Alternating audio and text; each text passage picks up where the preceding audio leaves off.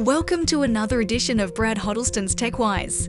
Brad's international ministry focuses on helping Christians navigate the jungle of technology, gaming, social media, and more.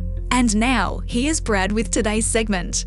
I often speak compassionately on the topic of self harm so that young people will feel safe talking to me. After one such meeting, a young teenager revealed she was a cutter. She harmed herself in part because her father had separated from her mother. With the help of the Holy Spirit, I let her know that God would be more than happy to fill the hole in her heart left by her dad. I am delighted to report that she accepted Jesus that day. Dr. Archibald Hart, in his book Thrilled to Death How the Endless Pursuit of Pleasure is Leaving Us Numb, commented on one reason people deliberately harm themselves. There is no doubt that self injury creates a rush of endorphins, the brain's natural pain killing hormones, and so it can easily become an addiction. Ask any long distance jogger, and he will tell you that an endorphin rush is fantastic.